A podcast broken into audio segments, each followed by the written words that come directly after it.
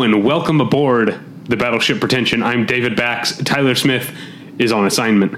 So let me tell you before we get into, I don't want to, you know, uh, run my mouth too long. I don't know that I'm not, I'm not a, uh, I'm not a guy who can just, uh, I'm not a Phil Hendry over here. I can't run a, I can't do a show by myself. Uh, we have guests. We will get to them, but, uh, uh, I have to get some business out of the way. Very exciting, exciting business. We love our sponsors. Uh, this episode, of course, is brought to you by Mubi, a curated online cinema that brings its members a hand-picked selection of the best independent, international, and classic films. Every day, Mubi's curators introduce a new title, and you have thirty days to watch it. That means there's always thirty wonderful films to enjoy, all for only five dollars and ninety-nine cents a month. Plus, when you use their mobile apps, you can download films to watch offline. Now, what they got going on right now, they got some really interesting stuff. One that's really caught my interest is a series they're they're they're doing. There's a couple films available already, and they'll be they'll be rolling out uh, over the next few weeks, called uh, New Argentine Cinema.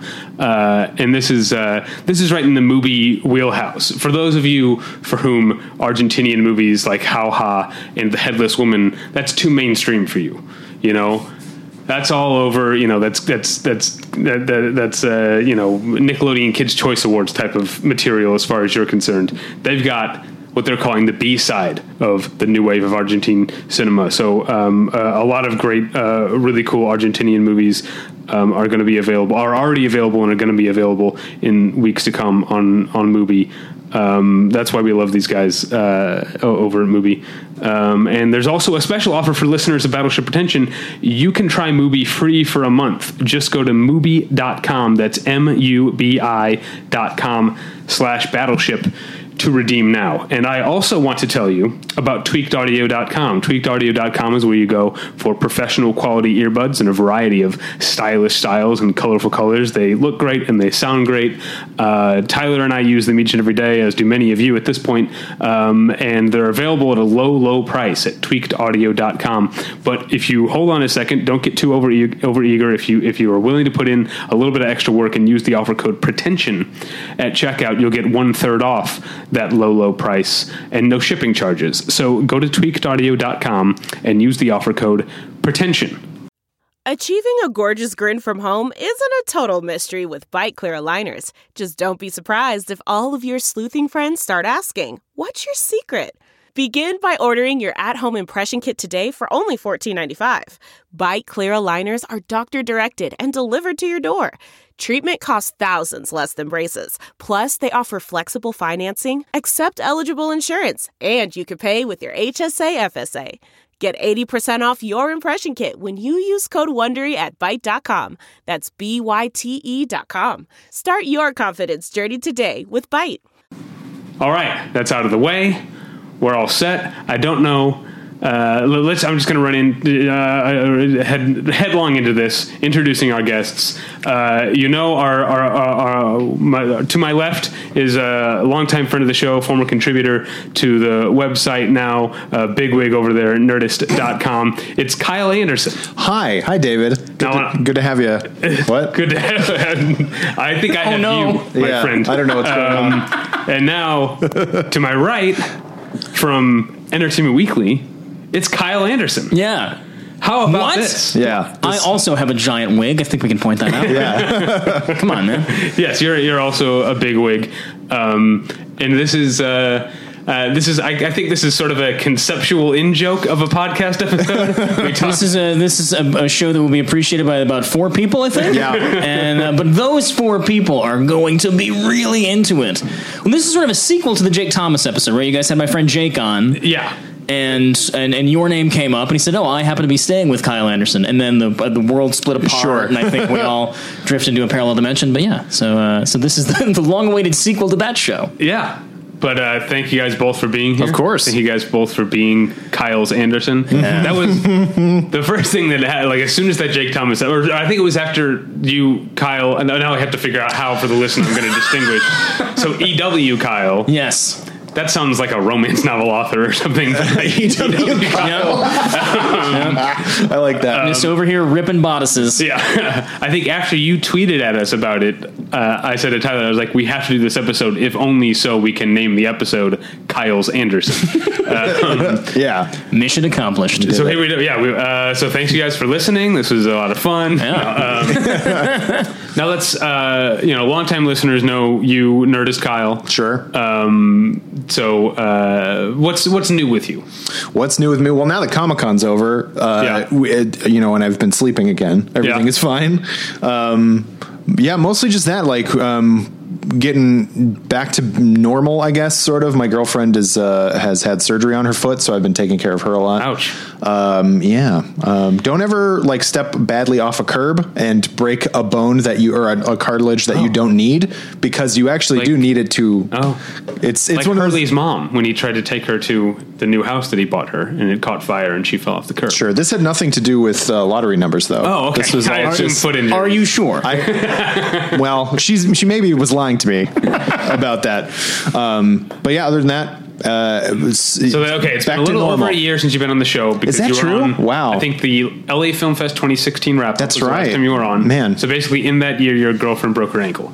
Yeah, that's about it. Okay, it was. We caught up. Interestingly, it was right after L A Film Fest this year that yeah. that happened. So, well, moral of the story: never go to L A Film. Yeah, that's the problem. Do you find, and maybe this is just because I'm aging very rapidly, sure, that the because I this was I, I also was at Comic-Con this year. I think it was my sixth in a row. Yeah, I think mine about that too. Do you find that uh, it becomes yeah. it, like your recovery time becomes longer and longer with each subsequent year? It seems yes. I definitely think that it did. And uh, I mean, coming off of, because the weekend right before Comic-Con is when my girlfriend had her surgery. So uh, that was a, a horrible experience. And then basically, did you perform the surgery? Is that why it was bad? Well, uh, uh, sh- it, there were complications, not with the surgery itself, but with uh, medicine that, okay. were, that they were giving to her. So she was in uh, horrible, horrible pain and uh, was nauseous for basically seventy-two hours. Oh, well. So basically the second that was over, I uh, that was up north and kind of near San Francisco, and then I came back, uh, had nary a day to rest, and then okay. we were on the bus to Comic-Con. So, but yes, in general, I do think that like more and more, it's just like uh, it's only four days, maybe five days, depending on how long you stay there, uh, and and it's it just heavy, man. It it's takes a, heavy a month, days. Like it's a month later, and I'm still like, oh man, I can't um, believe we did that. I did get uh, the the the con cold afterwards this year. The I came down with something. I will say this is the first time I have not gotten sick. Yeah, coming yeah, out of knock on wood, yeah. an amazing thing. I was mainlining like Hall's, the Hall's version of uh, Airborne. I was just like every okay. couple, you know, half an hour I was taking one because mm. I was like, I'm I'm not getting sick as well as being tired. Hall's should make a Comic-Con specific. They should. Brand. Oh yeah, Hall, of course. Hall's H. Um, what are you, a marketing guy? I'm look. I'm for hire. If Hall's wants to take that. Um, they can have it. You'll happily take ten percent. Yeah, exactly. Yeah. Um, E W Kyle. Yeah. Uh, now the weekend before Comic-Con, Nerdist Kyle was obviously dealing with some shit. Did you happen to cover D twenty-three as well? No, I was not at D twenty-three. Neither, neither was I. I have friends who did both, and I don't understand. I have. I I have a friend uh, at E W who did D twenty-three and then Comic-Con, and then came back from Comic-Con and just wrapped T C A. And so she Ooh, is oh, yeah. barely human at this I'm point. I'm sure. And because her, like, that's like a, like basically a month of her yeah. life has just been listening and well, processing. Yeah, I think I met someone at Comic-Con who was like, yeah, I was at uh, Fantasia Fest in Montreal, then D twenty-three, then then Comic-Con, which is... Good Lord. Yeah. That's too much, man. Yeah. It's too much. It's, yeah. And was it, was it last year, I think? Wh- whenever the... Yes, it was last year. Um, I went to Star Wars Celebration, uh-huh. in, which was in London, and it, this year it was in Florida, so I didn't go to that one. But, um, um, because fuck Florida? Because fuck Florida. Sure. Why would you want to go to Florida? Um, but it was a different month this year. It was like in March or something like that. But I, I want to say last year it was immediately after Comic-Con or right before. I forget. I can never remember, but I f- it feels like I went from Comic-Con directly to London for another convention. And uh, don't do that. Yeah. Just don't do yeah, that. Stop it. Yeah. Why why do they do that to us? Also, uh, T C As, anybody who doesn't know, it's the Television Critics Association. Uh, it's just press press conferences galore. That lasts longer than S F Sketchfest, right? Like it, it seems like it's such a long. It's two and a half weeks. It's, it's so like seventeen long. days. It's twice a year, right? Yeah, uh, yeah, it is twice a year. I think there. I think. It, I think Maybe it might be three, three times oh, a year now. Year. I'm fairly oh certain God. they do it three times a year now. Yeah. So it does. It is. That, so when I when my Twitter feed feels like the T C As are always going yeah. on, that's that's it's pretty much true. Basically true. Yeah. Um, now, before we get too far down this path, whatever this path is, uh, E W Kyle, I want to get to know you because we don't all know right, you fair. at all. And I want to ask you the question I always ask guests, which is, where are you from? Where'd you grow up? I grew up in uh, a town called South Windsor, Connecticut. It's uh, just outside of Hartford. Okay. It is. Uh, it big, is. As, big fan of the whale. Uh, uh, grew up a big fan of the whale, actually, yeah. and it was a, a, there was great sadness when the whale moved away in ninety-four or five. I can't remember when. Yeah, when um, I was about that age. I mean, they uh, they uh, sucked, and so that was that was a thing. But yeah. uh, but then they moved away. It was kind of a big difference. But South Windsor is as sort of upper middle class and Caucasian as it sounds. Yeah. so no, it really sort of delivers everything it needs to in the. Okay. Okay, yeah. so it's not uh, it's it's it's not a um, uh, Stars Hollow. Uh, uh, no, no, it's not uh, not nearly as charming. um, is there a rivalry between North Windsor and South Windsor? Uh, well, there is no North Windsor, which is oh, weird. You won. Which is we- yeah, a victory for us. Yeah, yeah. South Windsor is actually south of. There's a Windsor, but we're actually south of East Windsor. Connecticut's, Connecticut's oh dumb, you guys. Yeah, I don't know if you've ever been. Don't go. Uh, yeah. Well, there's a lot. There's a lot of confusion there. Just um, think of a different name, like yeah, yeah, yeah, you know, yeah, yeah, yeah. Bill Connecticut. I, I was about to ask, and then I realized that you work for Entertainment Weekly. Entertainment Weekly. I was about to ask, did you see that thing Entertainment Weekly did about the movie for each state? um, uh, I don't know why, because I primarily work for SiriusXM now. I'm, right. I'm a host of uh, Entertainment Weekly Radio, and uh, so I haven't been in book uh, for a couple of years. Um, I I don't think I worked on that. I okay. now have the, the years kind of bleed together for me. Um, no, this is very recently. Was, okay, yeah, so yeah, then so, I, I would okay. not have been I would not have been involved in that. Well, they said that the, the ice storm is the uh, uh, most representative movie apparently from your home state. That's fair. That's if, fair. If you lived in a wealthy suburb, then I guess yeah, that I your mean, experience is probably a lot like I've, the ice I've storm. I've been to enough key parties sure. dressed as Richard Nixon to say yes, that's true, one hundred percent. Yeah. Um, so, uh, at what point did you did you leave Connecticut? I left Connecticut in uh, the fall of two thousand to go to New York University, and so moved to New York, and then stayed in New York for fifteen years before I moved to L A. Oh, so you've only been out here a couple of years then. Uh, it's like a year and a half. It was January twenty sixteen. Okay, so wow. well, now I get to ask some L A specific questions. Yeah. The, the number one being, at a year and a half, you're out on the cusp. Do you like it here yet? Oh, yeah. Oh, yeah? one hundred percent. I was a guy where, like, my my uh, sort of perception of L A for the longest time, particularly while I lived in New York, was the second half of Annie Hall, where it's this sort right. of yeah. uh-huh. this sort of sunshiny dystopia full of vacant people and mash yeast, and and I was like, I was like, fuck that place. I don't care about it. You know, I, I would have to come out here for work a bunch, um, but I never really felt like I was like, there's no way I'm ever gonna be able to live here.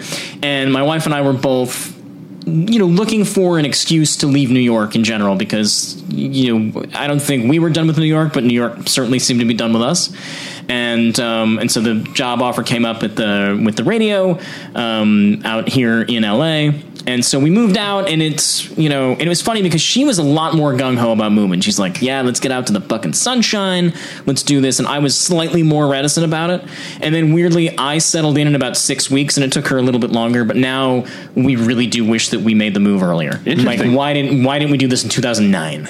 Wow. Yeah. I, uh, yeah, uh, I did not, ha- I've been out here twelve years now. I love it. It's one of my favorite, uh, cities, uh, in the, in the world. Uh, and I don't foresee myself ever moving until, of course, the big one hits and we're all forced to evacuate. Um, but, um, Oh, oh, David, it, we'll be turned to ash before then anyway. Right. Worry yeah. not about the big one. Um, but it took me about a year and a half mm-hmm. uh, uh, to like it here. And I, I remember I, re- I read... Uh, Did you move from New York? Uh, no, from Chicago. I'm, oh, I'm okay. from Saint Louis, went to college in Chicago, uh, lived gotcha. there for four years, and been out here about twelve years. Um, and uh, I remember reading a, a, an essay a while ago, and I can't remember the name of the uh, the, the the writer who, who talked about um, cities like New York and Chicago, even though they can be tough, they make you feel as if you were a part of something important. And the key to understanding Los Angeles is to understand that the, the city will constantly insist to you that you are not important right. and that you don't matter. Um, and I think that's sort of uh, getting into that mindset uh, uh, is is what uh, made me like the city. Um, but really what made me like the city is getting a bike, which is uh, everyone takes their cars everywhere here. That's the stereotype here. And I think the moment I got a bike and started trying to bike or take public transit whenever possible, which I still do now, except not my bike so much because it got stolen.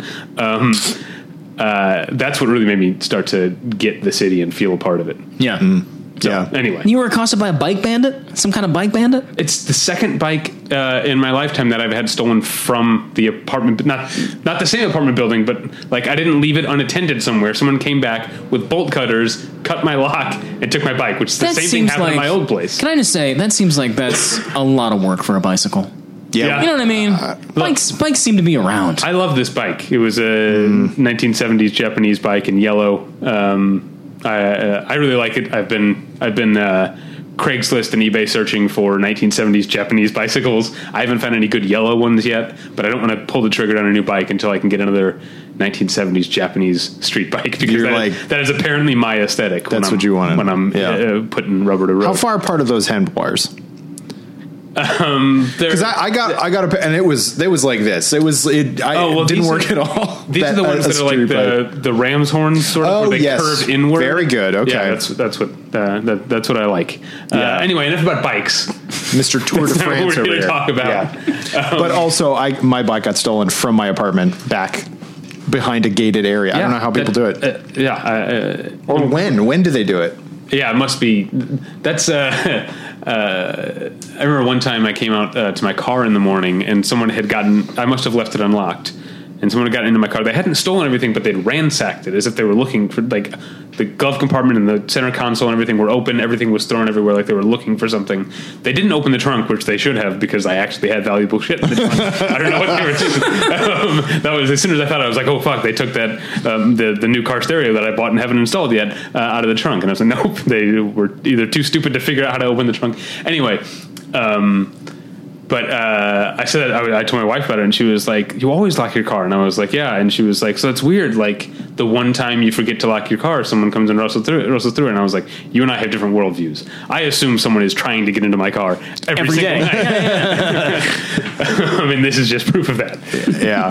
When I was in college, uh, I, wor- I worked for. I went to school in Northern Colorado, and it was basically just a college town. That's all it was. Um, and, but it had a, a pretty lively um, live theater scene. And so one of my jobs there was to work for the, um, the, the, co- the college tickets and working house and stuff like that. Uh, and I was at work one afternoon, and I was like, I didn't bring any food. I'm just going to go get some Carl's Junior So I went and got some Carl's Junior and ate it, and then almost immediately felt sick to the point where I had to go home. So I drove home and was feeling horrible. And I just parked my car in, in much further away than I normally would park, because I was like, I'm not going to try to find a spot. I'm just going to park and then run in. And I spent like the next two hours uh, uh, puking, and it was horrible. And then my building manager or landlord or whoever it was called me up and was like, Hey, uh, Uh, your car got broken into. And I, I looked, and I went out there, and they had broken the window and taken my shitty car stereo oh. out of my old seventy-four Nova. And, uh, and then the cops were like, yeah, that sucks. Well, have fun cleaning this up. And it's like, cool. But it, had they tried the passenger door, that door didn't lock. So just try the other door, you idiots. Wow. But yeah, so uh, I haven't gone back to Carl's Junior because I blame them specifically yeah. for me having to go home in the first place yeah. and get uh, get banditized. Twist, Carl stole your stereo. Oh my God, it was Carl! Son of a bitch. Never found him. Yeah, uh, and his ne'er-do-well son. Um, his own, his own junior. Yeah, yeah. Do you know where that comes from? Why it's like that weird punctuation? I, I don't. Is that so? There was like a regular like re, like diner type restaurant called Carl's, and then he opened like nearby just like a as an offshoot, just a stand, like a hamburger stand. Okay, and called it Carl's Junior It was a smaller version of his restaurant, Carl's.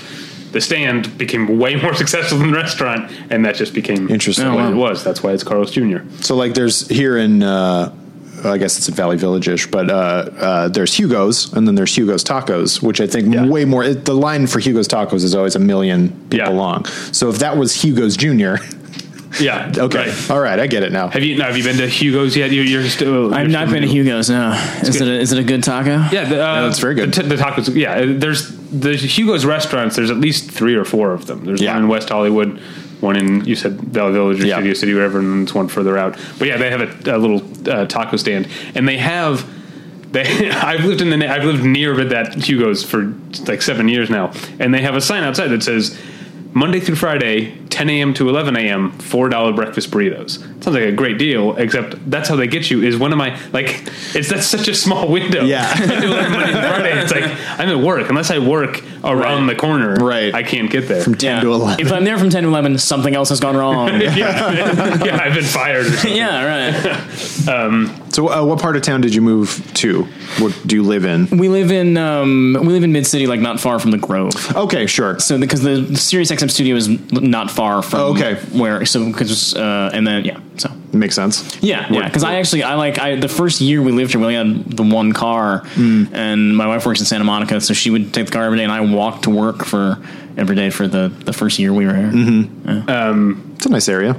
Uh, yeah, yeah, it is, and it's yeah. and it felt it felt like good kind of New York methadone. Yeah, because you could still yeah, we yeah. can still walk places, mm-hmm. and there's like a couple of cool bars, and you mm-hmm. know, like the restaurants are decent, you know, and we're also and we, there are also a couple of parts of Mid City that are real scummy. Oh yeah, yeah, yeah, yeah. exactly, exactly. Anytime it's like, ah, oh, you got you remember what Bushwick was? Oh, it's right there. um, yeah, and then we also had a bunch of friends who were also who generally live in that same area, so. Mm. Uh, that worked out. Uh, now, we are technically a movie podcast, so I should ask you about movies, uh, but I want to keep talking about you as a new Angelino because it's one of my favorite topics of conversation. Yeah, yeah. Uh, what are your favorite movie theaters in Los Angeles so far? Ooh, so far, um, I probably haven't sampled as many as I should have at the moment. I mean, it, like, we mostly go uh, to the Arclight in Hollywood, uh, which I enjoy a great deal because mm-hmm. New York has yet to adopt. Actually, a couple theaters have, but in general, you can't reserve a seat at a theater in New York City, uh, which now that I live out here, I realize is fucking madness. Like, it's, yeah. it's, it's such a better system. Um, so I enjoy that quite a bit. Um, I really like uh, I really like the Vista yeah. in uh, Los Feliz. Yep. That was uh, that's a that's a that's a really cool room. That is, that is a place. If there's a movie coming out that my wife has no interest in, say when the Avengers came out in twenty twelve, she was like, I don't care about superheroes. If I say it's playing the Vista, she'd be like, all right, I'll go. Yeah. Because it's just it's just the most, it's, it's an awesome theater. Yeah. There's always plenty of leg room. Yeah. yeah, it's super cool. And then we live in walking distance of the New Beverly, so we also uh, drop in there, which is not like, I mean, which is a dump, but it's a very charming, well, yeah. well put together dump. Yeah, yeah, I, I have a love-hate relationship with that place. Uh, it's obviously very charming and everything you said, but I, I sometimes I feel like their adherence to thirty-five millimeter film, sometimes you'll go and see something where it's like, well, I'm glad. I guess I'm glad that was on film. It looked like it was shot through a bottle of fucking grenadine. Yeah, no one's. It's been sitting in someone's garage since nineteen seventy-two. Uh, but I guess I'm glad it was on film. Sometimes it's a little frustrating. I, I just recently been having this kind of discussion because um, the uh, Egyptian, which I love, American Cinematheque, next week mm-hmm. as we're recording this, um, they're doing five nights of Mario Bava movies, and I'm a huge Mario Bava fan, yeah. so I'm really excited to go. But almost all of them are D C P. But it's like, when when are you going to go see? You know. The Whip in the Body on, right. on the big screen or whatever. Yeah. Um, and so I was like, hey, did you, you know, some friends at work, do you want to go to this? And they, in, they were like, yeah, that sounds great. And they're like, oh, that's D C P. I, I'm going to go to the New Beverly and see the, the Spy Who Loved Me in thirty-five. Now, okay. I would go see The Spy Who Loved Me in thirty-five, but I wouldn't stop seeing a movie I wanted to go see just because it wasn't in thirty-five. Right. You know what I mean? And, and, uh, that it drives me nuts. And a couple years ago, um, Wade Pacek, who is is, fr- is a friend of a friend of his show. That's right. Yeah. um, is uh, uh, he and I went to the Academy because they were doing a screening of Roger Corman's uh, The Pit and the Pendulum. Um, and there was a, it was a brand new film print. They you know just struck it, and everyone was like, "Oh, great!" And they showed it. And I thought it looked shitty, and it was it wasn't because it was a new print, but it wasn't a remaster. It was right. They took the old, oh. still crappy looking negative and yeah. just struck a new print. But everybody after the movie was like, "Oh, it's so nice to see it on film and all this stuff." It's like it sucked. Just say it looked bad. It was just it was so full of you know crap and like you know uh, garbage in there. And it's like I, yeah. I have the Blu-ray. It looks nice on Blu-ray. Yeah, you're, I mean, you're preaching you know? the choir as far as I'm concerned, uh, but we definitely have some listeners who are, and some members of the Battleship Pretension family who are uh, uh, celluloid purists. Where do you fall on the on the uh, on the argument? I do. I am sort of a celluloid purist. I, I'm I'm really like I'm I'm I'm a guy who will make the decision to see a movie in film over, uh, like if like I'm, I'm the type who would be turned off by something being shown in D C P. Yeah. I, I, I get like, I get obviously like when you see a good print of something and even like a just okay print of like two thousand one on film, like I've seen that, that yeah. looks great. Um, but you know, if it's a movie that you wouldn't, that is so rare that you're not going to see it otherwise, like they're not going to show who has a film print of, you know, whatever, then I'm like, well, who cares? I mean, I, I, right. the theater going experience to me is like, you know, just a couple notches above how it looks. That said, I've gone to, uh, you know, bad D C P screenings where it's all washed out and they like, they didn't, oh, yeah. do, they didn't do you a good job. You can still job. frame it. In yeah, yeah, yeah. Shit, so yeah. there's, there's lots to be, you know, there's, lots to be said either way. And I'm a guy who likes a little bit of grain and a little sure. bit of degradation yeah, as yeah, well. Yeah. And so like, like I, I actually appreciate now, like D V Ds that were made in the late nineties and early two thousands uh-huh. that were not remastered before they were, they were, they were made. And so I'm like, oh shit, this is kind of like, this feels much like this. For some reason it feels better to me. Yeah. So I like a slightly shittier version I, I, I of most movies. When the four K restoration or whatever is done right by people who know what they're doing, you can maintain a lot of grain. Uh, yeah. And, yeah. It'll, and it'll look good. Um, but yeah, I'm more, I'll happily see, see a new restoration on D C P as opposed to an old print. Yeah. You know, uh, the last year, about a year ago, I um, got to see like the brand new uh, four K restoration of uh, Johnny Guitar, the uh, Joan Crawford oh, yeah. movie. I love that movie. A, a great movie and just looked fucking great because it's such a great, rich, colorful, yeah. colorful movie. And that was, it was a four K D C P and uh, I, you know, I got no complaints. Yeah. It looked fantastic. Yeah. Uh, but, you know, that said, I do love that the fact that there are places like, Um, the New Bev and sure. oftentimes some of these older art house theaters will show, and the Vista for that matter. Like I, I went to go see um, uh, The Force Awakens there because that was the only place I think in America that had uh, it on film because like oh, really? basically Disney was like D C P's the way of the future, but like yeah, sure. Abrams was like, well, I want a, I want one film print struck and I want it to be shown at the Vista. And so I'm, you know, and it looked great. And I was like, okay, I'm, I'm glad I went to this. So it's like, I'm kind of of two minds about it because yeah. it's like, ultimately it's like, what movie do I want to see? Do I want to watch this movie or do uh, I want to watch a different movie? I got to uh, a few months ago. Um, I have to be careful here because I don't talk at all about my day job. That's uh, on the podcast. It's a separate world. But as a part of my day job, I got to tour a film lab and they happened to be running off the, all of the seventy millimeter prints of Dunkirk that were when I, mm. while I was there. And it was just really cool seeing this, like this, uh, th- this machine that's the size of like a walk-in closet, just running seventy millimeter film at a million miles per hour. Cause they're just, you know, they're just print, like printing all, all these print, all the ones they're going to send all over the, mm. all over the world. Uh, and even as a guy who's not a purist, I was like, this is pretty cool. It's pretty awesome. Yeah. Yeah. Yeah, yeah. I, I know that that movie's been out for weeks, but I, I just saw it. I still haven't seen it. Yeah, week. I still haven't either. Um, oh man, uh, I, I mean, you don't need me to tell you, it's great. I know, yeah, yeah, and uh, uh, yeah, and then and saw it in seventy, and that, that's absolutely the way to do it. Yeah, I'll make I'll make a point of it. Um, hey, David, let's go. let's, uh, Show over to Dunkirk. um, great. Okay, so we've gotten to know everybody. Um, Uh, well, what what else? What's on your guys' mind recently, movie wise? What else have you seen recently? Mm. Or you guys, have you guys seen anything that that is that hasn't come out yet? That's coming up that people should have their eyes um, uh, peeled for. I got to see uh, it's a it's a uh, an anime film uh, called In This Corner of the World. Okay, um, which I think uh, it's it's not a first time director, but not a director that's certainly not very well known over here.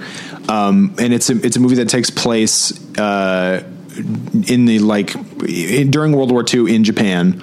And it's about this girl who, uh, is a very artistic girl who is sort of married off to somebody she doesn't really know. She goes and lives, she is from Hiroshima and moves to someplace on the coast. Oh. Um, Uh, and her, her new husband uh, works for, he's like an engineer, but he's, he's, so he's not off in war, but like her father-in-law is, works for the Navy and everything like that. So the, the war is constant and, you know, there's air raids and everything like that.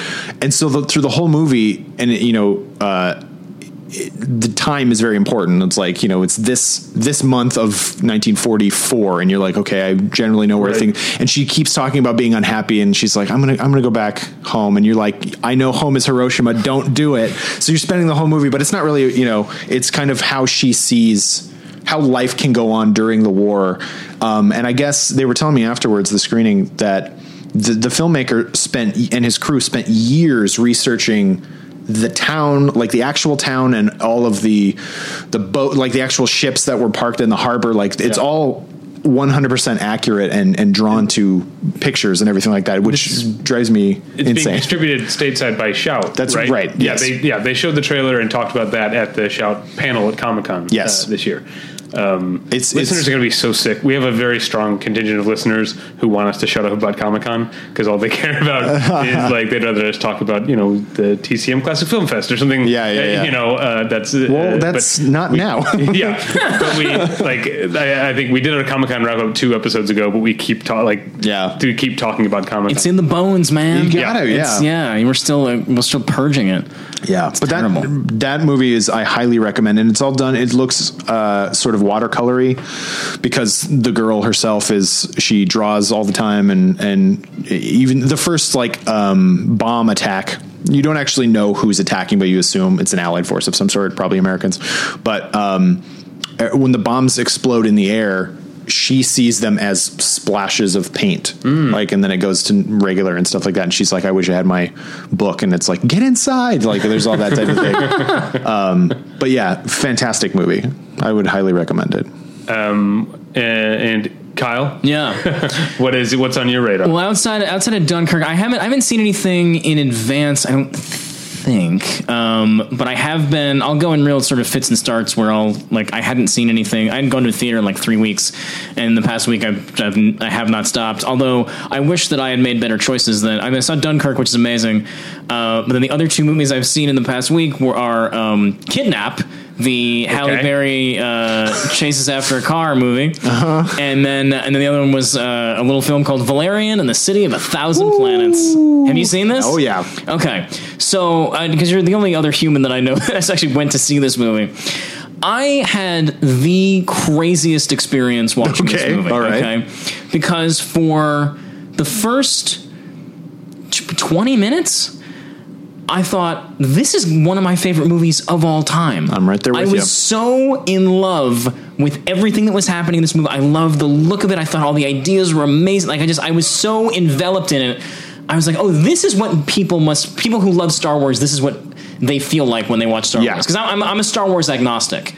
I don't, it's never meant anything to me. I don't give a shit, but I'm, it's like I'm not angry at mm-hmm. it either. Um, and so I am over the moon for Valerian and the City of a Thousand Planets. I'm like, how could anybody not like this movie? And then eventually... Uh, the two stars start talking. Yeah. And God damn it, what a mistake. Ugh. And by the end, like the last twenty minutes, where it's mostly just Dane DeHaan and Cara Delevingne reasoning with yeah. some of those blue aliens, I'm like, this is awful. Yeah. And I've, I, I don't know that I've gone on that kind of emotional roller coaster with a movie in a very, very long time. Where it literally went from, holy shit, I can't believe this exists yeah. is in my life. To, to where like I I was like willing to claw my own face off to yeah. not watch the end of it. It's I mean I had almost the exact same experience as you. The opening sequence is so cool. It's it's all of these different it's the it, countries and coming together with their space stations, oh my God. building, and then uh, eventually other planets come in and start building this. And basically they that is what the City of a Thousand Planets is. It's all these uh, space stations put together, and so it becomes enormous with all the hub of the galaxy and everything.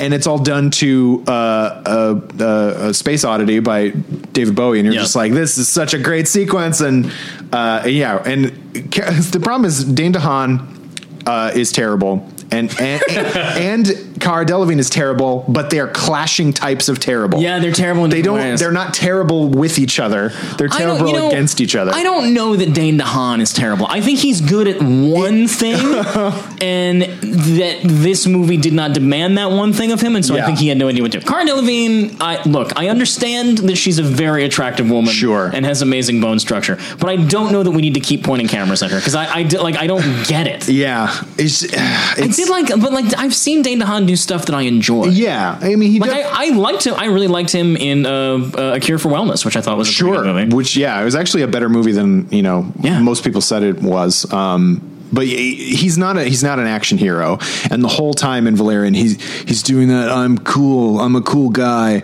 Uh, it's if, like he was doing it like a Keanu impression. Yeah, that's exactly. But somehow, but somehow less charismatic than even that sounds. Yeah. Like it was it was weird. And when uh, he starts saying stuff like Laureline, I love you. With the same amount of fervor as where did I leave my keys? It's like, I don't, we're I supposed don't like to be invested in their epic romance. Right. And the whole time I'm like, you guys should break up. This yeah. is, this is not going to go anywhere. You're both boring. This is pointless. yeah. And, and I feel kind of bad for Clive Owen, who has nothing to do in that movie. Wow. I it's so weird that he's even in this. Yeah. Movie. He's barely in it. Really. He's yeah. in like three scenes. Cause like he gets a big introduction and then disappears for the length of a Bible. Yep. And then comes back at yeah. the very end and is sort of the villain? Yeah. yeah. It's weird. He, he's he's been okay. incapacitated and then he's the bad guy. So are you Spoiler. guys... He's like Eric Stoltz in Anaconda. We're like, oh yeah, you are in this yeah, movie. Yeah, yeah. Um, are you guys fans of The Fifth Element? Yes. Love it. Yeah. Love okay. it. Okay. Yeah, yeah, yeah. Okay, so, so yeah, and I, I should just watch The Fifth Element again. Yeah, I mean... Yeah. Which I re- recently rewatched. Yeah. Holds the hell up, man. Yeah. Oh, man. And like it's it's almost it's it's better now than it was twenty years ago. Mm. Yeah. It's been a minute since I've seen it, but I can't imagine it not holding up because it's just so. But that's a, that's an example where like Luc Besson has the uh, the adherence to the book, you know, the comic books of of uh, Valerian. Everything looks so lived in. It looks so real. All of the aliens are like believable. Um, the the City of a Thousand Planets is cool. Like. Uh, even like there's a part in the movie where there's a marketplace that exists on two planes of reality. Oh my God. I love that and, sequence. And Dane DeHaan's got this contraption. So he's in the, the empty plane of reality. And then he can reach through this box into the other plane of reality where the bad guys are hiding. So there's just so many cool ideas like that. Mm-hmm. Um, and it's just, it's so hamstrung by the fact that they can't, they, they don't have chemistry with anybody, yeah. let alone each other, which they absolutely have to have. So yeah, it was, it was a bummer of an experience because it looks so great. I would take any frame of that movie and just be like um, hanging in my house. Uh, are you guys big Luc Besson fans in general then? Uh, yeah. I'm, I, I yeah. enjoy the bulk of his output. Mm-hmm. Did you see the movie he made called The Lady about, uh, Aung San Suu Kyi, the, uh, uh it's a very bad movie. Okay. It's so, let me look. It's so not Luc Besson's thing. Cause it's like a biopic. Um, when is it from? Uh, it's like twenty twelve, twenty. Really? Oh wow. I haven't heard of it. Um, uh, sounds like there's a good reason for that. yeah. The Lady, twenty eleven. Okay. So, um, Michelle Yao plays, uh, Aung San Suu Kyi, who's, uh, uh, activist, democratic activist in, in Burma slash Myanmar. Um, and it becoming sort of a, uh, she was under house arrest for a long time. It's a great story in theory. Um, and she was married to an Englishman who uh, played by David Thewlis in the movie. Who went everything, up a hill and came down a mountain. Um, yeah. Um, uh, everything is in place for it to be a good movie, but apparently Michelle Yao was a big fan of Luc Besson and was like, I want you to direct this movie, even though it's like, it's like nothing else he's ever done mm. or even ever produced. It's, uh, and he just doesn't have a, a feel for it. It's an incredibly just stultifyingly boring, weird. Hmm. Uh, but, uh, yeah, people usually have that reaction when I bring it up is I didn't know this happened. I didn't know he made this movie. Mm-hmm. Wow. That's, that is odd. Yeah. I did like, um, the, what was it? Uh, the Amazing Extraordinary Adventures of Adele Blanc-Sec. Did you see that movie? That was like him doing a nineteen thirties era kind of like Tintin or Indiana Jones. Oh yeah, movie. I did see this. That was good. I liked it. It was really one. good. I yeah, liked it. Yeah, it was enjoyable. And uh, I could not tell you the name of this lead actress, but I thought she was fantastic. I can that. tell you the name of the lead hey, actress, but it's got it's got like a really good it's got a really good energy to it. Yeah, it's yeah. a lot of fun. Louise Bourgeon. Yeah, she was great. Good oh, for her. That movie was good. How about that? Hey.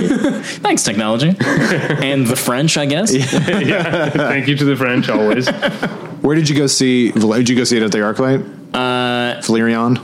No, I think we ended up seeing it at the Grove. Okay. Did yeah. you see it in three D?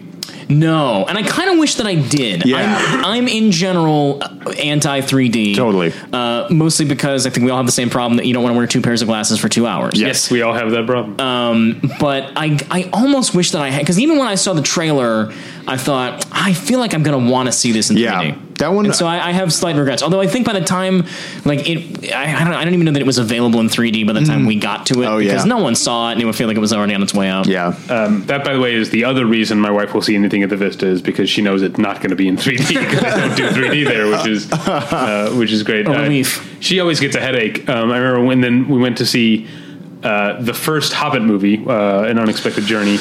Um, At, in forty-eight frames per second, yeah. high frame rate, and like she walked out going, "It's a shame that movie sucked because that was the first time three D didn't give me a headache." Mm. Like uh, that's bummer. The one thing the high frame rate is good for is making the three D smooth.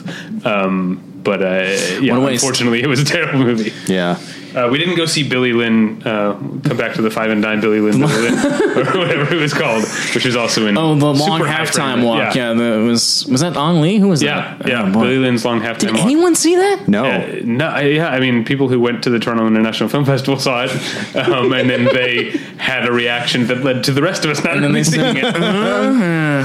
I yeah, I feel like high frame rate was like.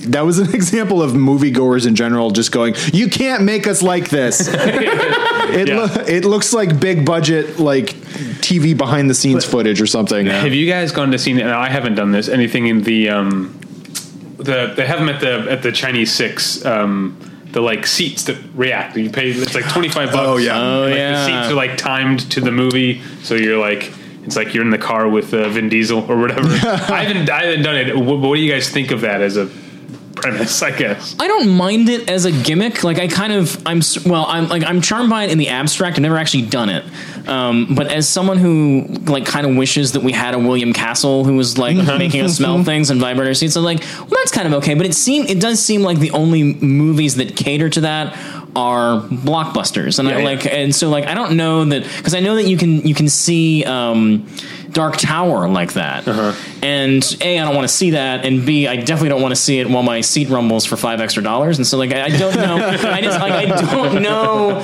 that the right combination of things has come along where it's made me go, oh yes, but like I do kind of like that idea in the abstract. Yeah, I think what it's going to take for me, because I am a pretty staunch auteurist, it's going to take someone like a James Cameron or a Robert Zemeckis, a technocrat, mm-hmm. to make that part of the artistic experience. Because I know I can guarantee you right now the director is maybe maybe signing off at best on what happens in the chair. Right. It's, it's, it's some company they hire out that's doing it third party. Like I say that it should rumble here, or it should move to the left here, or whatever. Until we get to the day where someone is from the ground up designing that as part of the experience. Sure. Um, Then, which is why I always like movies that were intended for three D better than post conversions. Right. You know? Mm-hmm. Right. Avatar, I, I don't know. People, I know people are on either side of the fence on whether or not Avatar is a good movie. I like it. I tend to like James Cameron movies, um, despite the dialogue. Uh, but I, I like the three D in Avatar because I could tell it was it's organic. It was part of the conception of the thing from the beginning. Right. Mm-hmm. And when when these rumble rumble seats or whatever they're called uh, get to that point, I'll be on board, or I'll at least give it a shot. Yeah, I feel like that, or somebody like a William Castle who is like, this is, we're going to make them scream or whatever, you know, like, uh, they just don't do that. It, it seems like such an afterthought, like, hey, yeah. we got this X D or whatever the hell it's called. Uh, w- yeah. Would you would you want to watch San Andreas? It's like, no, I don't want to. Really? Yeah, no. Yeah, yeah no. I what feel if like you were in take... one of those seats watching San Andreas and an earthquake hit? You'd have no idea. Yeah. There's no way to know. Like, I feel like it would take somebody... Um, I feel like James Gunn is capable of coming up with something sure. kind of gimmicky and then building a movie from the gimmick. Yeah. Uh, and, and doing it that way. But for, like, I would almost, I would almost want it to go one level greater uh, in, in auteurism where like, I, I'm going to wait until Paul Thomas Anderson decides like, here's my rumble seat movie yeah, that right. everyone has to watch in a rumble seat. Like, all right, well, yeah. if well, he says I mean, so. Jean-Luc Godard made a three D movie, so it, it could happen. Yep. Anything's it, possible. It could happen. I, I saw, I talked about this a little bit on the podcast. There's a, uh, and I, I, I want to say it's called Screen X or something. Everything has an X in it, but there's a presentation format that I guess is very popular in, in, in, in different parts of Asia. And there are only two theaters in the entire U S who are, uh, using this. And they're both in Los Angeles because we have C G V cinemas, which is, I don't know if you guys, you haven't lived here long enough. You probably haven't even come nope. across this, but there's, uh, in Koreatown, there's essentially a multiplex, like state-of-the-art multiplex that uh, m- most of us white people never even think about, because they basically just show um, uh, you know, Korean movies or, or big budget Chinese movies. Um, and uh, but I went, but they show uh, uh, you know uh, some Hollywood stuff too. And there was, there was only one of two theaters. Is the only reason I went to see uh, Pirates of the Caribbean: Dead Men Tell No Tales. I wouldn't have seen it otherwise, probably. Um, But basically, it's a thing where it's sort of like, it, compare it to like when you're watching The Dark Knight Returns, right? And it's in you know, two three five, but then all of a sudden it's in IMAX aspect ratio because this part was in IMAX. So this is like that, where imagine, so you're watching it in scope, uh, and then all of a sudden for certain like big spectacle set piece type scenes, the image extends up the walls to your left and right. So all of a sudden, like, in Dead Men Tell No Tales, when the, I don't know if you guys saw it, there's zombie sharks. I don't know. Okay, there's a zombie shark. I feel like I would have seen it had I known there were zombie sharks. There's zombie sharks attacking Johnny Depp in a dinghy, and so and then suddenly, like, the zombie shark, as it, after it jumps over Johnny Depp's head, is like swimming up the wall to your left. Um, it was kind of cool uh, when it when it was when it was used well, and maybe it was the fact that the movie itself wasn't very good, and so whenever the like image extended, I was like, ooh, something, something is happening. um, uh, but um, I, I guess this is all to say there are these, there isn't a William Castle, but there still are people doing these things to say, like, don't sit at home watching Netflix for thirteen hours. Right. Come see our movie, which is eventually movies are going to be thirteen hours because they're all too fucking long anyway. um, I, I don't know what happened. Like, why? Like, why did Transformers movies need to be two hours and forty minutes? Says the guy who likes Pirates of the Caribbean. Because you got you got to uh, tell you got to tell the whole history of fucking Optimus or whatever else is happening. Um, you got to show the creation of fiberglass in real yeah, time or whatever. To, you have to you have to have that scene in there where Transformers are helping on the Underground Railroad, because that's actually a thing. I haven't seen that movie. Transformers movie, is that real? That oh, happened that in the last one, yeah. one thousand percent happened in Transformers the first night, last night, who gives a shit? The last night, yeah. Yeah. You bring up a good point, David. Like, do you guys, ha- how, how, what is your guys' experience of movies that premiere on Netflix, original films that show up on Netflix? Do you feel like you're able to appreciate them in the same way that you are able to appreciate a, a film that you go to a Cineplex for? Because I've been having a really, really hard time with it.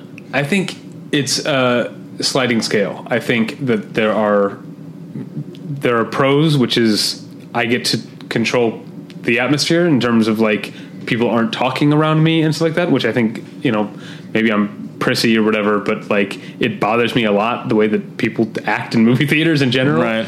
Um, and so, to me, I understand there's a trade-off. Like, and I think something like The Incredible Jessica James, uh, which is a, a really good movie, but is a sort of modestly scoped movie, uh, works just fine at home. Yeah. O- Okja, mm-hmm. on the you, other if hand... If you had told me that was a couple episodes of T V thrown together, I would have believed it. yeah. um, Okja, on the other hand, there's a, there's parts where I'm like, I mean, I have a, a decent-sized T V, and an, I have a very uh, respectable sound system, um, and so I... There are parts of Okja that's like, I bet this would be even cooler. Yeah. You know, the, uh, uh, do you guys both see Okja? Yep. Um, okay. So fun. the, when they're chasing the super pig Okja, uh, through that, like, underground mall, the, like, basement mall, mm-hmm. and, like, it goes into slow motion and John Denver starts playing and they're, like, shooting tranquilizer darts that the, the, the, the peacenik activists are fending away with, with umbrellas in slow motion. I was like, this is cool. This would be very cool on a big screen. on a larger screen. Um, yeah. But I also understand, like I said, there's a, there's a trade-off. There are things that are not bothering me. Um, it's, you know, I'm not pay- paying twenty bucks or forty bucks for me and my wife and, and, you know, uh, uh, popcorn or whatever, you know, mm-hmm. um, and I'm not being bothered by other people.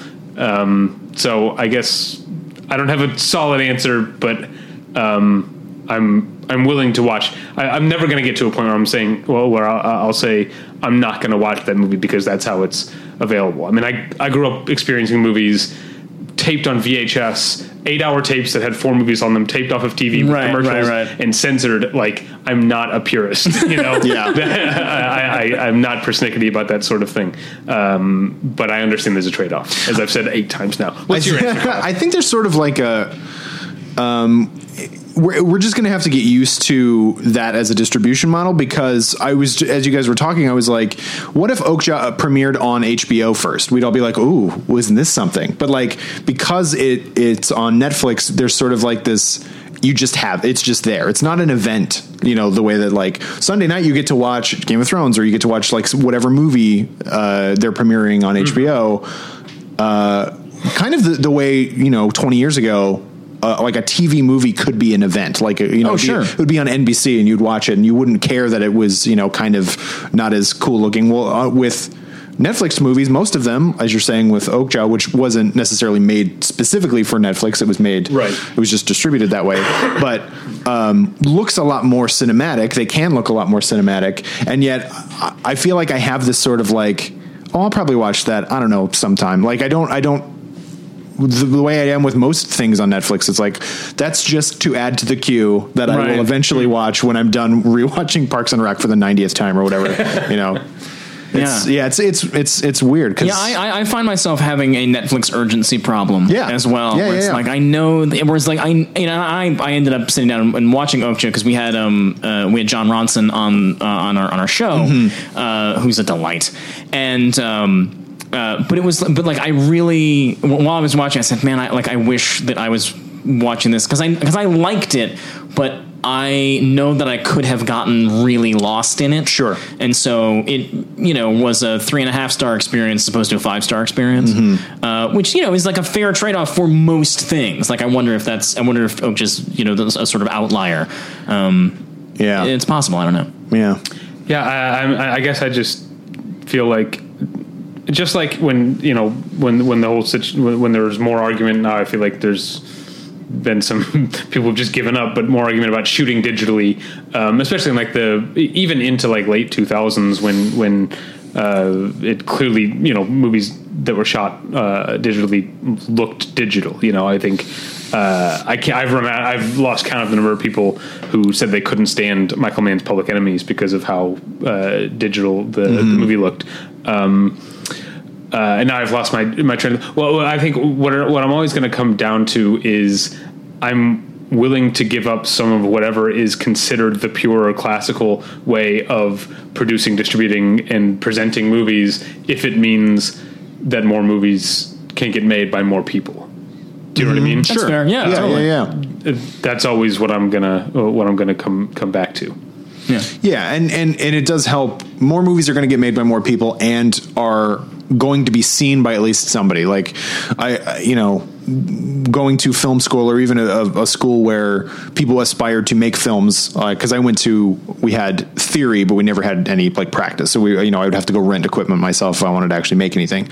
And like, you know, if we never actually, I never actually made a feature, but if I had, that would have been the, I'd still be on probably that uphill that mm. climb to try to get anybody to see it.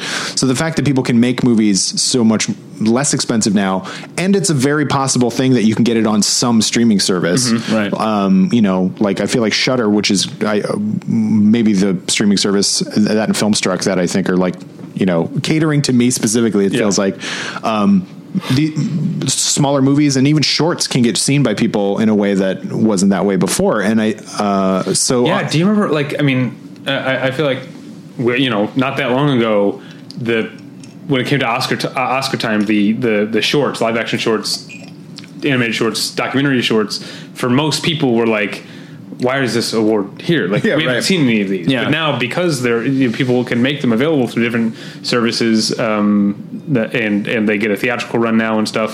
Um, which is not what we're talking about, but still you're right. Like we've gotten to a Wait, point I mean, because they, they used to do, they used to just like roadshow them basically, I think in New York and L A and you yeah. could go see all five or whatever. But now yeah. they, I think they still do that in a limited run, but mostly it's just a package on iTunes. Yeah. yeah. Um, uh, but I will say, um, that, that limited run has become a lot less limited. They've been, you know, they have more D C Ps or they're, they're sending them to more places, um, uh, every year. Um, Uh, my my mom and sister saw the shorts uh, in Boise, Idaho. Um, oh wow! Uh, at, at a theater, like theatrically. Um, so, yeah, uh, I guess whatever gets to to see more movies. Yeah. Um, that said, I, I t- Netflix for whatever reason is the one that I'm I'm watching the least of now. Like, and that was, that was the big, like, hey, you can watch whatever you want on T V, you know, uh, at the touch of a button. And now it's like, eh, Netflix. Like, that's, for, I don't know why. I don't know why that is I, for I, me. I know why it is for me is because they've become more of a T V streaming service than a yeah. movie streaming yeah. service, and I don't watch that much T V anymore. Yeah. And also, here's my thing about Netflix. I like Netflix, but uh, here's where I'm an old fuddy-duddy. Here's where I'm a stick in the mud. Uh, set in my ways is uh, the the model of releasing an entire season at once. I still hate it. I know they've been doing mm-hmm. it for years now. Yeah. I still think it is so. It's a bastardization of what television, like serialized television storytelling, is is is meant to be, and I think it's it's made it so that people aren't making T V shows the way. I mean, they still are in other places, but people who are making T V shows for Netflix are essentially making them uh, as, you know, thirteen hour movies, right. or, or, or whatever. And they, and they, um, are way too okay with having an episode that doesn't stand on its own in any way, or maybe drags, because they know people are just, like, you know, barreling their way through these. Whereas, um, you know, if you go back to, uh, my personal favorite T V show of all time is Buffy the Vampire Slayer, and probably Hannibal is a close second. But if you go back to the, Uh, you know, the greatest T V series of all time, which is The Sopranos, in my opinion. Okay. People think of that as a, as a very serialized show, which it is, obviously. Everything that happened in every episode had, you know, repercussions on the episodes and the characters to come. But also, you'll find if you, which I think people don't do this very often, especially not with the way people consume consume T V now, but if you just watch an episode of The Sopranos, pick an episode of The Sopranos, you will see that it was written and produced and, and, and put together as an episode. And it has either a narrative or an emotional or a character or, or all three arc within that sixty minutes that mm-hmm. makes it stand alone as more than just a chapter in a book or, or a link in a chain. Uh, they, they are their own little, little shorts that are a part of a larger thing. Mm-hmm. Um, like the poster for The Truman Show. Um, if you can picture that, all the little pictures yeah. making the picture of Jim Carrey. Um, uh, and that's when I do, I, I, like I said, I don't watch as much T V as I used to, but that's something that I always liked about T V as opposed to movies, is that, um, uh, it wasn't, a, uh, it, it was and wasn't self-contained at the, at the same time. Um, people were building this House of Cards, but also caring about what was on each individual card, if that makes sense. Yeah, definitely. Yeah. Uh, yeah. And I feel like we're losing that with the all at once model of releasing. Yeah. I mean, there's rarely a, uh, a Netflix series that I've watched. And again, it's like, it's, it's there, they are essentially thirteen hour movies mm-hmm. and that have maybe seven and a half hours of story. uh, and so, it, and, and that's of course spread out over, over, you know, all the episodes. That's, uh, um, and so that is, a, uh, I'm, I'm a hundred percent with you in, uh, being sort of frustrated by that T V model. Cause even the, um, and you know, I, I, I gotta sound like just the oldest man, but like even the most mytharchy episodes of the X-Files, you can still, you know, like hit one in syndication and generally enjoy yourself. Yeah. You know what yeah. I mean? Like yeah, it's definitely. Like, it's, you know, and, and the, and the same thing with Buffy and Buffy. I don't, you know, it, like they certainly had like very, very heavy mythology episodes yeah. that still existed as a self-contained short story. Absolutely. Um, yeah. Even if the, you know, the tendrils spread across multiple seasons. Mm-hmm. Yeah. Which is not to say Netflix isn't making good shows. I think Glow was great. Uh, Phenomenal. Yeah. It snuck up on me. I, I did yeah. not expect to like it as much as I did. And it blew me away. And, and I know that they're like, you know, watch at your pace and stuff like that. But like, we're, as we're seeing this, especially this season with Game of Thrones, every episode gets a week's worth of people talking about that episode. Yeah. And then you get the next one. Whereas like, you know, I remember when Daredevil, the first season of Daredevil really felt like everybody has to watch Daredevil right now. And it's just like, that just feels like work, you know, it, yeah. I'm not enjoying it as much. Whereas something like Game of Thrones or when Mad Men and Breaking Bad were on, or, or sure. Fargo is, is my big one this, you know, these last couple of years where it's like, every episode I'm excited. Hey, it's, it's tonight. We get to watch that show. It seems like the philosophy with that kind of stuff is we're going to give it all to you. And so in, in doing that, we'll own the zeitgeist. And in fact, mm. in doing that, they actually eliminate it because I feel yeah. like I never have a conversation with anybody about any of those Netflix shows. Like yeah. there's no, there's no zeitgeist for House of Cards. Like as good as it is, and I have no idea whether it is or not because I abandoned it a long time ago. Yeah, ditto. but um, but it, like I never, I, no one ever wants to have a conversation with me about that. Whereas no matter what you feel about uh, the Twin Peaks revival, people constantly want to talk to me about All the, that. Yeah, yeah, yeah. You know? Yeah. Um, and, like, Game of Thrones is, just, again, a show I don't watch, but I know that, like, that is a huge... Yeah. topic of conversation every week because it's been turned into this kind of event. And I feel like even lesser H B O shows, yeah. like I feel like I have way more conversations about Insecure, a show that no one watches, right? Uh, which is amazing and people should watch, uh, than, you know, anything else that's going on. You know, then then I even, I mean, even like, you know, like Hulu's tried to do it where they'll give you a few at the beginning and sure. then they'll try to break it up. And I feel like that they, it, it took until the end of The Handmaid's Tale for people to really be like, oh, okay, this is, this is becoming more of an eventy thing. But yeah. they did kind of, I think, kind of mess it up in the beginning where it's like, it was, it was too much out there. And then everybody was like, well, all right, fine. Well, the bummer about it, it is like, you, you don't get the opportunity to uh, digest a single episode and w- with, you know, like Stranger Things, seven episodes at once, or, you know, um, the ten or thirteen or whatever it is with uh, the Marvel series. So there's, there's less chance for you to appreciate one episode, like the artistry and the writing and the, everything in one specific episode. And I feel like that is such a, gr- that's such a, that is what T V has that movies don't have, which is that you can take a portion of a story and just dissect it. And, sure, yeah. or, and and spend some time with it, or it can be a digression. And, and, and that's how with like serialized shows like Buffy or Lost, you can come up with like, oh, this these are my like my favorite writers for the show. Yeah, like, you know, I like oh, the, yeah. the Jack Bender directs. You know, um, whereas it all becomes kind of samey. Yeah, uh, when it's all mushed together. Yeah, totally. I I've, and I feel like I mean I'm a big Doctor Who fan, as you know, and my shirt will tell you. Um, I didn't even realize that was that. Yeah. Uh, if it's every third day, I probably have a Doctor Who shirt on, um, but. That was, that's something that they have always done, which is that like every, it, you know, sort of in the X-Files mold where it's like, there's an arc, but there's always one-off adventures that make up the bulk of the season. And so you can have really like, I don't really care for the storyline of X season, but you can have three or four episodes that you're like, this was a perfect encapsulation of, of this show or one hundred percent. Whatever. Yeah. I, I've had this argument for years now about Buffy the Vampire Slayer, because I think most people's favorite season of Buffy is season three, and I understand it's a, it has it has one of the greatest villains in T V history with the mayor. Mm-hmm. It has a great arc. My personal favorite season is season four, even though people are like, oh, the initiative, Adam, that's stupid. No, but it's also the season with Hush. It's the season with Restless. It's the season with Fear itself. It has all these great standalone episodes. Yeah. Uh, that's why it's my favorite season. Yeah. I don't know. Uh, it's, I, I'm I'm kind of with you on that. Like I'm I'm I, I think like everybody, I'm sort of I'm kind of just okay with the initiative. But like it kind of comes and goes in my interest. But I think all of my favorite standalones do come from like the episode where um, where Giles turns into a demon is one of my favorite oh, episodes in that yeah, show, and yeah. I think that's right in the middle uh, of that. What's uh, it, it's called like a new man or something. I like believe that. So. Yeah. yeah. Man. Yeah, that's a great episode. There's a lot of just good standalone yeah. stuff in there. Yeah. Yeah. I I, I really like. Um, I also like anything, uh, this is getting to season five and six. Six is uh, Tabula Rasa, I think, is in six. I like the Spike and Giles comedy team. Oh, yeah. That's great. Uh, yeah. Anyway, we have, this is not a T V show, T V podcast. People, people might get. Uh, I don't know why I care what people think.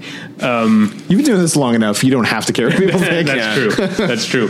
Uh, man, this was. We got a lot of great conversation uh, uh, out of the, out of this. Um, I had like backups in case okay. this went like uh, in case we ran out of things to talk, because we didn't have a top. Like the topic, as we said, was you guys both have two the same guys name. with the same name. Like, that was the topic. Yeah, who have roughly the same job, or, yeah, or at least or in the same world. And who I'm sure, like I, I sometimes get pitches for you. Do you? Yes, absolutely. Likewise. Yeah, yeah, yeah it has yeah. happened. Uh, did you? I don't know if you were aware of this. There was a period in time when Rotten Tomatoes thought we were the same person. Yes, I have noticed that on Rotten Tomatoes. Uh, I had to oh, write them funny. an email to be like, hey, listen, we're two different people. I think now that now it seems like they have separated us, but it took a couple of emails. People do seem to get it. Yeah, yeah. yeah. I also haven't reviewed a movie in a long time, which has probably helped. That yeah, sure. yeah, go back far enough. Yeah. Uh, well, thanks you guys for coming out. Out and uh, and talking, oh, of man. course, my pleasure. Yeah, this absolutely. Was a really fun, uh, yeah. fun hour. We we, gotta, we, we mentioned gotta, what at least two movies on this we show. Sure right? did. I think we had some very a good couple are even in theaters now. You're right. um, yeah. So uh, real quick, uh, you can find uh, me at battleship pretension dot com. Usually I do a like what's on the on on the website this week. I got uh, away. It got away from me. Plus. Uh, this weekend, man, uh, I didn't like Ingrid Goes West. You can read my, read my review. And I really didn't like The Only Living Boy in New York. You can read my review of both of those at the website yeah, if you want. Uh, you can email me at david at battleship pretension dot com. Tyler's at Tyler, battle, Tyler at battleship pretension dot com. Uh, I'm on Twitter at Davey Pretension. Tyler's at Tyler Pretension. Uh, where can we find you guys on the, uh, on the internet? Uh, should we start alph- alphabetically? Sure. Uh, uh, I okay, am E W Kyle. Yeah, I am. Uh, I'm uh, at Kyle A E W on Twitter. Uh, you can hear me uh, every weekday, uh, seven in the East, four Pacific on Entertainment Weekly Radio. The show is called L A Daily. I also host uh, Weekend Mornings on Alt Nation Channel thirty-six, and uh, every Thursday, Superhero Insider, two East, eleven a m. West, uh, where we talk about uh, comic book nonsense on Entertainment Weekly Radio. Fantastic. Yeah. Uh, Nerdist Kyle? Um, yeah, you can find me on Twitter at Functional Nerd. You can find um, my constant writings uh, on nerdist dot com. Uh, I'm also on, uh, we, we do a, a daily kind of like news breakdown show called Nerdist News Talks Back, which I'm on at least a couple times a week, and that's at one p.m. Pacific on your YouTube. Um, or on nerdist dot com. And, uh, and I do a couple of podcasts, one here on this network called, uh, the Classic Horror Cast. Yeah. And another one called Doctor Who, the Writer's Room, about the writing of Doctor Who, because I, like you, like to break down what is my favorite writer on a show I like. Yeah. Um, yeah. Well, thanks you guys again for coming. This is a lot of fun. Absolutely. Thank you at home for listening, and we'll get you next time.